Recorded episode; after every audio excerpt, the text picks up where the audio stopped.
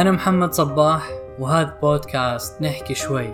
في هذا البودكاست راح نتناول مواضيع مهمة جريئة أحيانا مزعجة.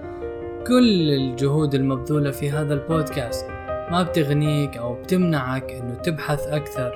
لا تتبنى أي آراء لا تتبنى فكري ولا كل ما أقول. خلينا نحكي شوي. ينبغي على المسلمين تبني عملة البيتكوين. للكاتب بيتكوين بالعربي. يجادل بعض المسلمين بأنه من أجل أن يكون المال متوافقا مع الإسلام. يجب أن يكون له غطاء من شيء ما في العالم المادي. اتضح أن البيتكوين لها ارتباط بالعالم المادي. يدعم البيتكوين شبكة موزعة ولا مركزية وطاقة مادية وإثبات عمل. قبل أن نفهم لماذا يحتاج المسلمون إلى استخدام عملة البيتكوين واعتمادها نحتاج إلى فهم أسباب تعطل النظام النقدي الحالي إنه نظام يتحكم فيه الاحتياط الفيدرالي والبنوك المركزية الخاصة التي تقوم بتضخيم المعروض النقدي والتحكم في أسعار الفائدة بشكل تعسفي. هذه المؤسسات لديها القدرة على القضاء على ثروة أمة بأكملها بضغطة زر. أريد أن أوضح أنني لست, لست عالما مسلما مفتيا لا يمكنني إصدار فتوى بشأن البيتكوين وأقول ما إذا كان حراما أم حلالا بدلا من ذلك أريد أن أوضح لماذا يجب على المسلمين بذل قصارى جهدهم للتخلي عن المعيار النقدي الحالي واعتماد معيار البيتكوين ليس فقط لأموالنا ولكن لاقتصاداتنا أيضا. مشكلة النظام النقدي الحالي.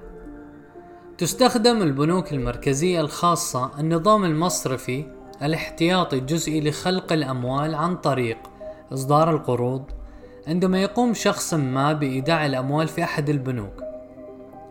لا يحتفظ البنك فعليا بهذا المبلغ من المال. بل يحتفظ البنك بحوالي عشرة بالمئة فقط من قيمة الإيداع يعني في الواقع صفر بالمئة اعتبارا من مارس 2020 ولكن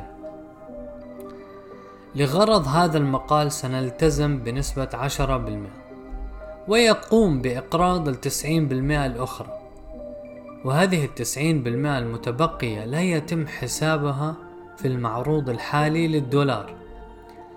يخلق هذا المال ويزيد المعروض النقدي بسهولة بسهولة الضغط على بضعة أزرار. تودع الأموال المقترضة مرة أخرى في البنك أو بنك آخر ثم يتم إقراض المزيد من الأموال وإعادة خلقها مرة أخرى.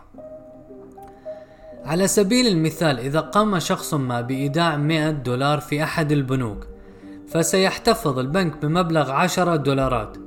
من ذلك المبلغ ويقرض 90 دولار ومرة أخرى. ستصل 90 دولار أمريكيا إلى البنك ويتم خلق 81% دولار أمريكي وإقراضه مرة أخرى وهكذا. تستمر هذه العملية في التكرار.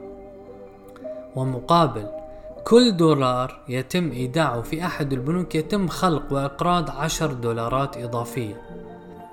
ضع في اعتبارك أن هذه القروض يتم إصدارها دائما بفائدة والتي يتم خلقها أيضا وتزيد بدورها من المعروض النقدي. باستخدام الدولار والاحتفاظ به فإنك تدعم بشكل أساسي القروض القائمة على الفائدة لأي شخص آخر. في كل مرة تقوم فيها بالإيداع في البنك الذي تتعامل معه لا يحتفظ البنك فعليا بأموالك بل تمنح الإذن أنت للبنك الذي تتعامل معه لكسب المزيد من الأموال من خلال الديون القائمة على الفائدة. من خلال القيام بالإيداع المصرفي هذا فأنت وكأنك تقول للبنك بشكل أساسي الرجاء خلق المزيد من الأموال عن طريق إصدار الديون. ويمكنك جني الأموال بفائدة. حتى إذا كنت لا تستخدم أحد البنوك بطريقة ما وتحتفظ بأموالك تحت سريرك فقد تم خلق هذه الأموال من خلال الديون القائمة على الفائدة. كمسلم لا توجد طريقة للهروب من الربا في المعيار النقدي الحكومي. جانب آخر مؤسف لهذا النظام وهو عندما تطبع البنوك المركزية الخاصة الأموال أو تخلق المزيد منها فإنها بذلك تقلل من قيمة العملة. مما يقلل في النهاية من قيمة وقت الإنسان وطاقته.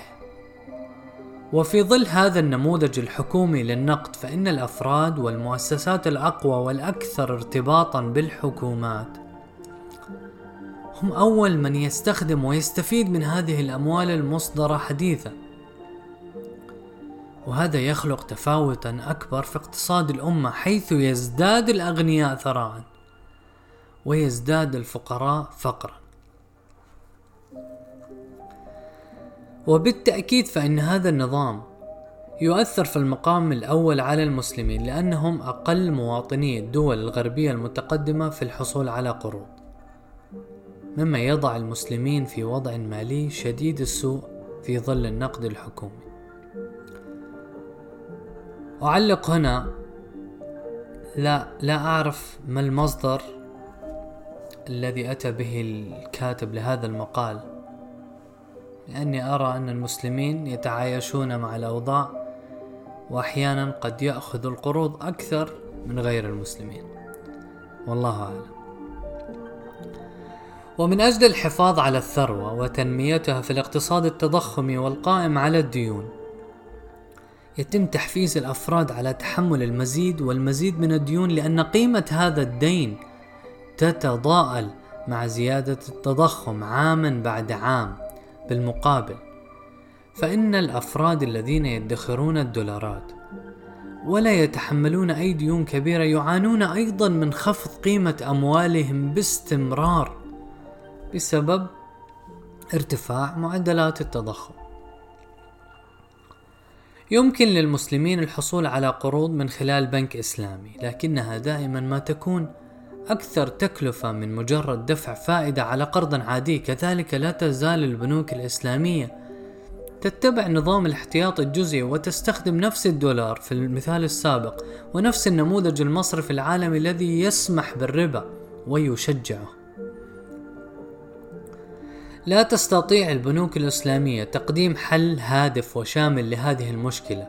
يناقش هارس عرفان مشاكل الصيرفة الإسلامية في كتابه مصارف السماء داخل العالم الخفي للتمويل الإسلامي. وهذا الاقتباس من هذا الكتاب قد يلخص الأمر. وصف أحد المصرفيين البنوك الإسلامية كمن يحاول المنافسة في رياضة كرة الماء. أثناء ارتداء الملابس الواقية لكرة القدم الأمريكية. تعمل المؤسسات الإسلامية وفقا لقواعد البنوك المركزية التي تعتبر الملاذ الأخير للإقراض في النظام المصرفي الاحتياطي العالمي. لم تتطور لم تتطور أساليبهم وفلسفتهم في اتجاهات جديدة جذريا وبدلا من ذلك يلجؤون لاعتماد وتكييف القواعد الخاصة بنظائرهم التقليديين.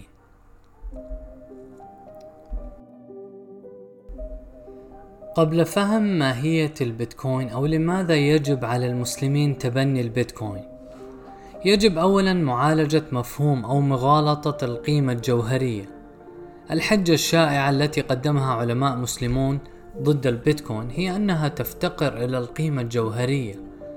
وهم يدعون أنه لكي تكون وسيلة التبادل حلالا أو مقبولة في الإسلام يجب أن تكون ذات قيمة جوهرية لكن ما هي القيمة الجوهرية أصلا؟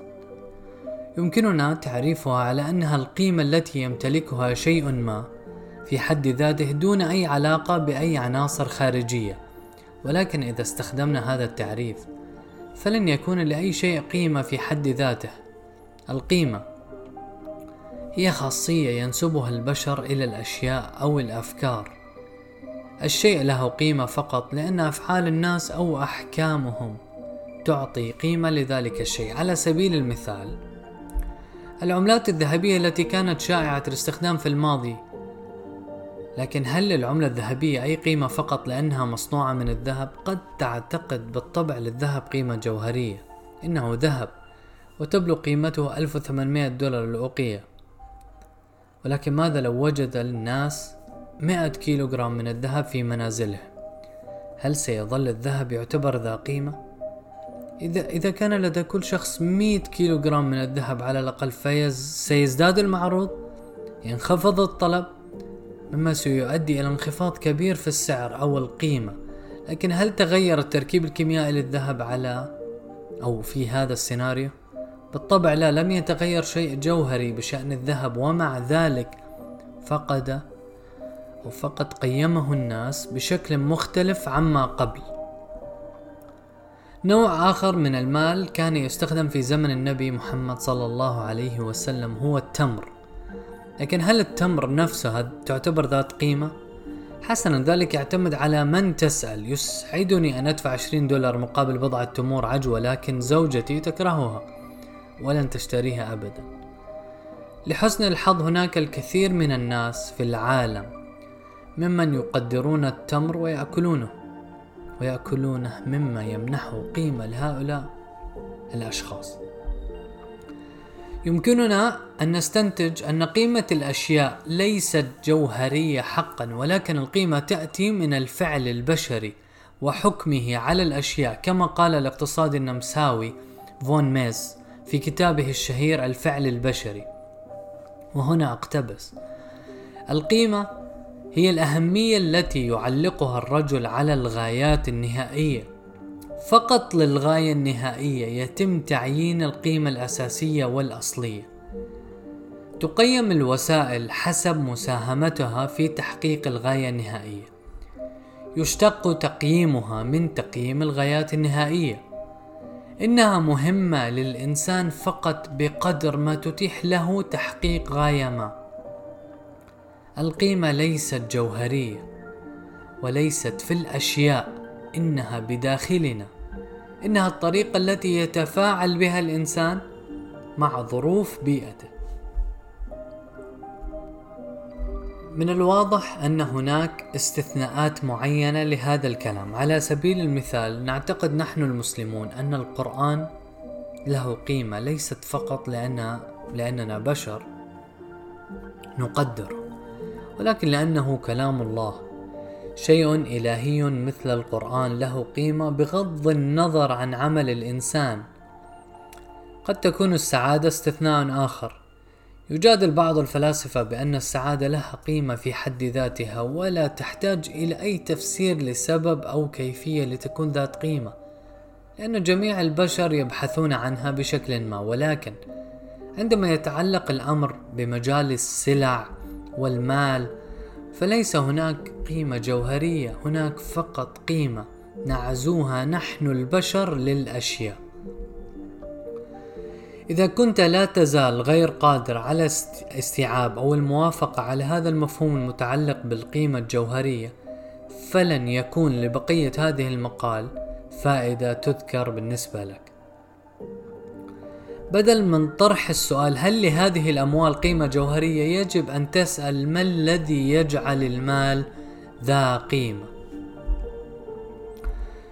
دعنا نفكر في سبب استخدام الذهب تاريخيا كنقد.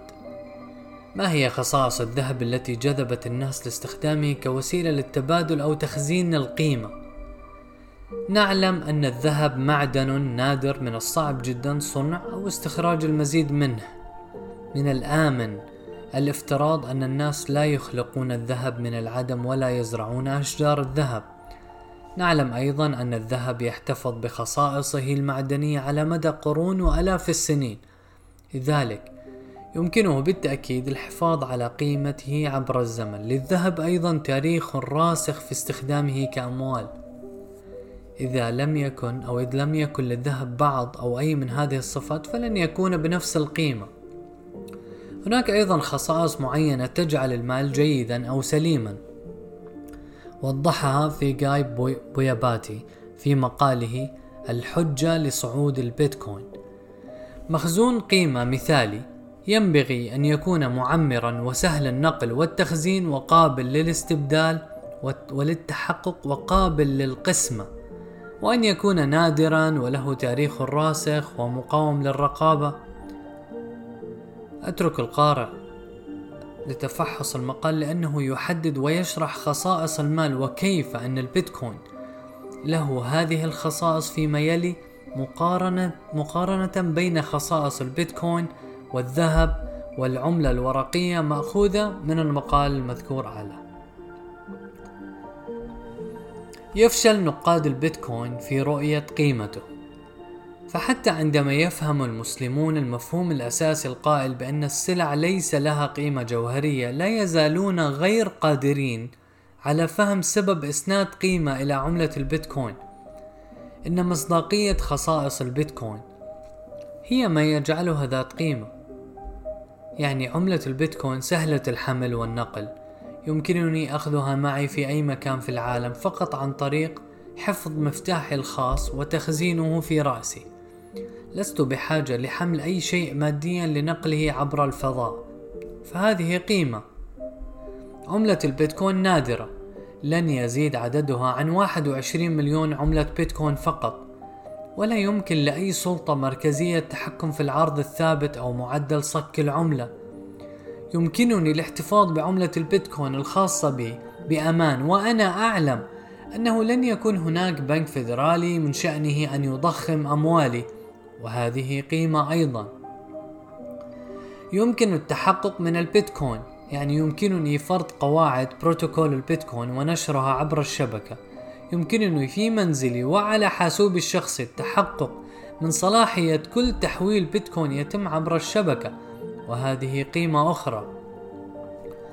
بيتكوين مقاوم للرقابة. يمكنني تخزين مدخرات حياتي كلها على مفتاح خاص. وحفظها في ذهني. يمكنني المرور عبر أي مطار والدخول إلى أي بلد دون أن تعرف أي حكومة مقدار عملات البيتكوين التي أمتلكها حقا. لا يحتاج البيتكوين إلى معرفة أي معلومات شخصية عني مثلا اسمي عيد ميلادي هويتي الحكومية. وهذه أيضا قيمة أخرى. لذلك قد تفكر حسنا قد يكون لبيتكوين بعض القيمة بسبب خصائصه ولكن هل للبيتكوين غطاء؟ ما الذي يدعمه؟ وهذا سؤال ممتاز. يجادل بعض المسلمين بأنه من أجل أن يكون المال متوافقا مع الإسلام يجب أن يكون له غطاء من شيء ما في العالم المادي. اتضح أن البيتكوين لها ارتباط بالعالم المادي يدعم البيتكوين شبكة موزعة ولا مركزية وطاقة مادية وإثبات عمل.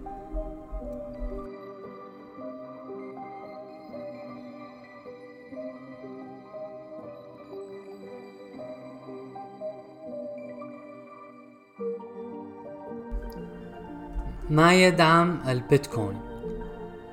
البيتكوين مدعوم بالعديد من الأشياء في حين أن بيتكوين له دعم مادي من حيث أنه مرتبط بالعالم المادي من خلال شبكة من أجهزة الكمبيوتر المادية إلا أنه مدعوم أيضا بالأمان من خلال إجماع الشبكة ونظام إثبات العمل. إثبات العمل يعني إنفاق الطاقة وهو ليس شيئا يمكن تزويره أو التحايل عليه. من المهم النظر إلى البيتكوين على كونه بروتوكول. وليس كتطبيق للمدفوعات أو أسهم شركة يعمل من خلال إجماع العقد. العقدة هي جهاز كمبيوتر يحتوي على سجل لجميع التحويلات التي تمت على شبكة البيتكوين. كل عملات البيتكوين التي تم يوما تداولها مثبتة في السجل. هذا أمر بالغ الأهمية لتشغيل شبكة البيتكوين لأن كل عقدة يمكن أن تتحقق بشكل مستقل من سلامة ومصداقية سلسلة الكتل. يتم تحقيق ذلك بطريقة لا مركزية دون الوثوق بمصدر مركزي أو خادم حيث يمكن لأي شخص اختيار تشغيل عقدة على حاسوبه الشخصي الخاص في المنزل. العقد تفرض قواعد البروتوكول على سبيل المثال سيكون هناك 21 مليون بيتكوين فقط. إذا أراد شخص ما إصدار أكثر من هذا العدد فإن العقد سترفض ببساطة المعاملة الاحتيالية أو المعاملة احتيالية إذا حاولت العقدة بث معاملة احتيالية ومحاولة تجاوز العرض الثابت للبيتكوين وهو 21 مليون فإن بقية العقد سترفضها لأن زيادة العرض الثابت ستؤدي إلى إضعاف عملة البيتكوين لدى الجميع. تفرض قواعد شبكة البيتكوين بالإجماع ويمكن لأي شخص الانضمام إلى هذا الإجماع. يأتي جزء من دعم البيتكوين من توافق عقد الشبكة.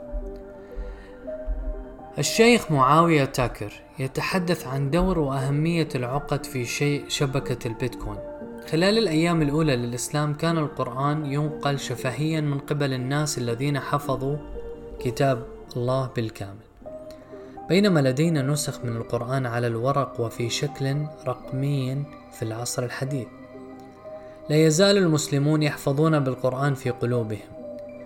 تعد شبكة الحفظ هذه ضرورية في حالة اختفاء جميع النسخ المطبوعة من القرآن.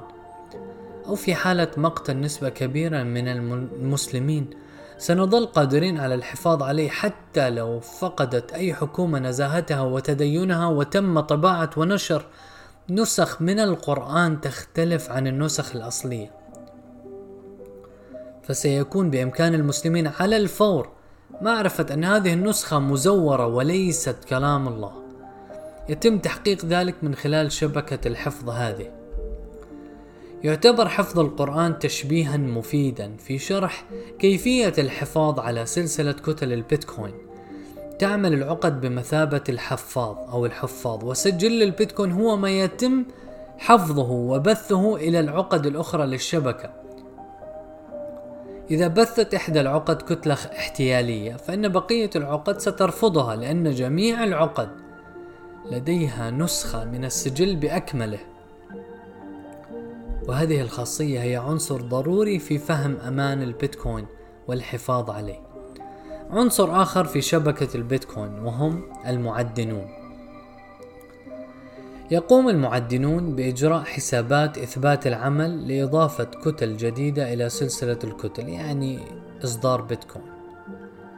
تتضمن هذه العملية تجميع المعاملات المعلقة في كتلة ثم تضاف الكتلة إلى سلسلة الكتل. وتنشر إلى بقية الشبكة. ومع ذلك قبل إضافة هذه الكتلة يجب إجراء إثبات عمل صالح للتحقق من صحة هذه الكتلة عن طريق إنفاق الطاقة المادية في العالم الحقيقي والتي يتم التحقق منها بعد ذلك بواسطة جميع عقد شبكة البيتكوين لكي تكون الكتلة صالحة. يقوم المعدن بتجربة أرقام عشوائية في عملية حسابية ليكون الناتج أقل من رقم معين كبير للغاية. لذلك سيحاول عامل التعدين المليارات والمليارات من التخمينات في الثانية لمحاولة الوصول إلى هذا الهدف. طبعا بالكمبيوتر. هذا هو سبب الحاجة إلى الأجهزة والطاقة الكهربائية في العالم المادي لإجراء هذه الحسابات يتم بعد ذلك مكافأة المعدنين بعملات البيتكوين الجديدة مقابل إثبات العمل المنجز. التعدين هو ما يربط بيتكوين في نهاية المطاف بالعالم الحقيقي. يأتي جزء من دعم البيتكوين من القوة الحاسوبية والأجهزة من المعدنين.